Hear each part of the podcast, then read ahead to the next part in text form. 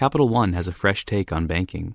Now you can open a new savings account in about five minutes and earn five times the national average.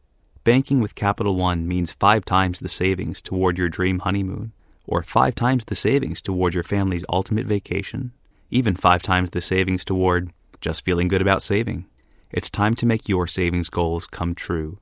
This is Banking Reimagined. What's in your wallet? Capital One and a member FDIC. Last Sunday at the American Music Awards, the singer J-Lo slipped and fell on her bottom. Spookily, three days earlier, I had also fallen over while performing. There were, however, a couple of differences between the tumbles. J-Lo had been climbing a human staircase of nearly nude male dancers and was wearing hot pants and singing lustily. I, on the other hand, was decently clad and quietly getting out of my chair to give a speech at a formal dinner for investors in Japanese equities. I tripped over my handbag and landed spread eagled on the floor, my chin hitting the carpet. Crash, bang, wallop. The microphone I was wearing ensured that anyone who did not see the fall heard it. Like most people, I find public speaking more frightening than spiders or the prospect of being mugged in a dark alleyway.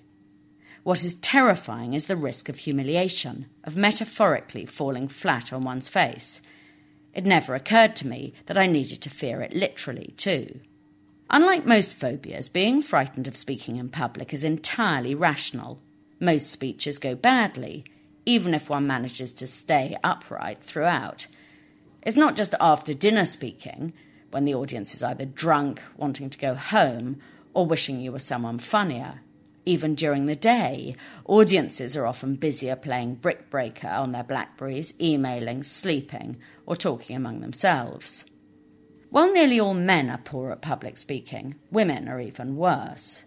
This is partly because women can't tell jokes, but also because we're better at self awareness and therefore know that our speech is average and that the audience would rather be doing something else. Thoughts that do little to enhance performance. To combat fear and innate hopelessness, I try quite hard to be better. Every time a book about public speaking arrives on my desk, I skim it for tips. Mostly they tell you to relax and to be yourself, which is downright irresponsible. This works only for the one in a billion who is born a brilliant speaker. For everyone else, being good means reaching such an elevated level of nervousness and artifice that you can present an entirely convincing picture of authenticity and relaxation. The most recent book, The Top 100, contains tips from the 100 best speakers of all time and tells us that Bill Clinton's secret weapon is to inspire confidence, and Gandhi's to avoid ego. This may be true, but it's not terribly helpful.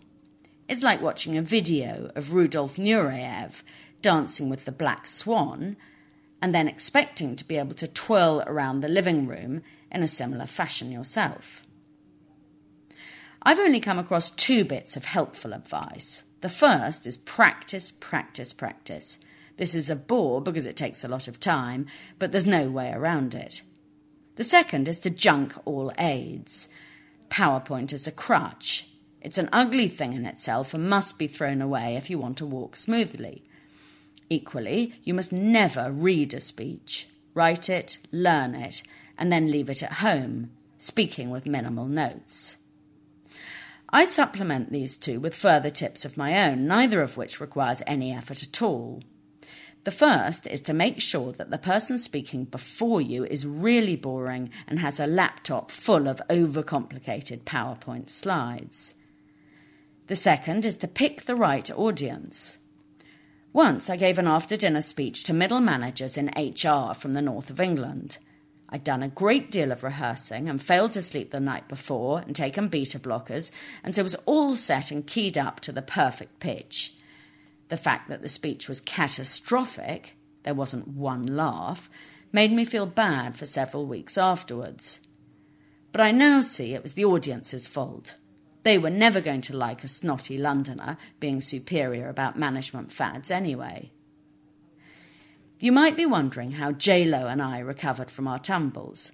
She picked herself up and went on dancing. I was picked up by the event organisers and reunited with my shoe, which had come off. I then professed the fall to have been deliberate. I could think of no joke with which to start my speech, so had gone for slapstick instead. I think there was some polite laughter, which there might not have been had I started with the only joke I can ever remember. What did the policeman say to his stomach? You're under a vest.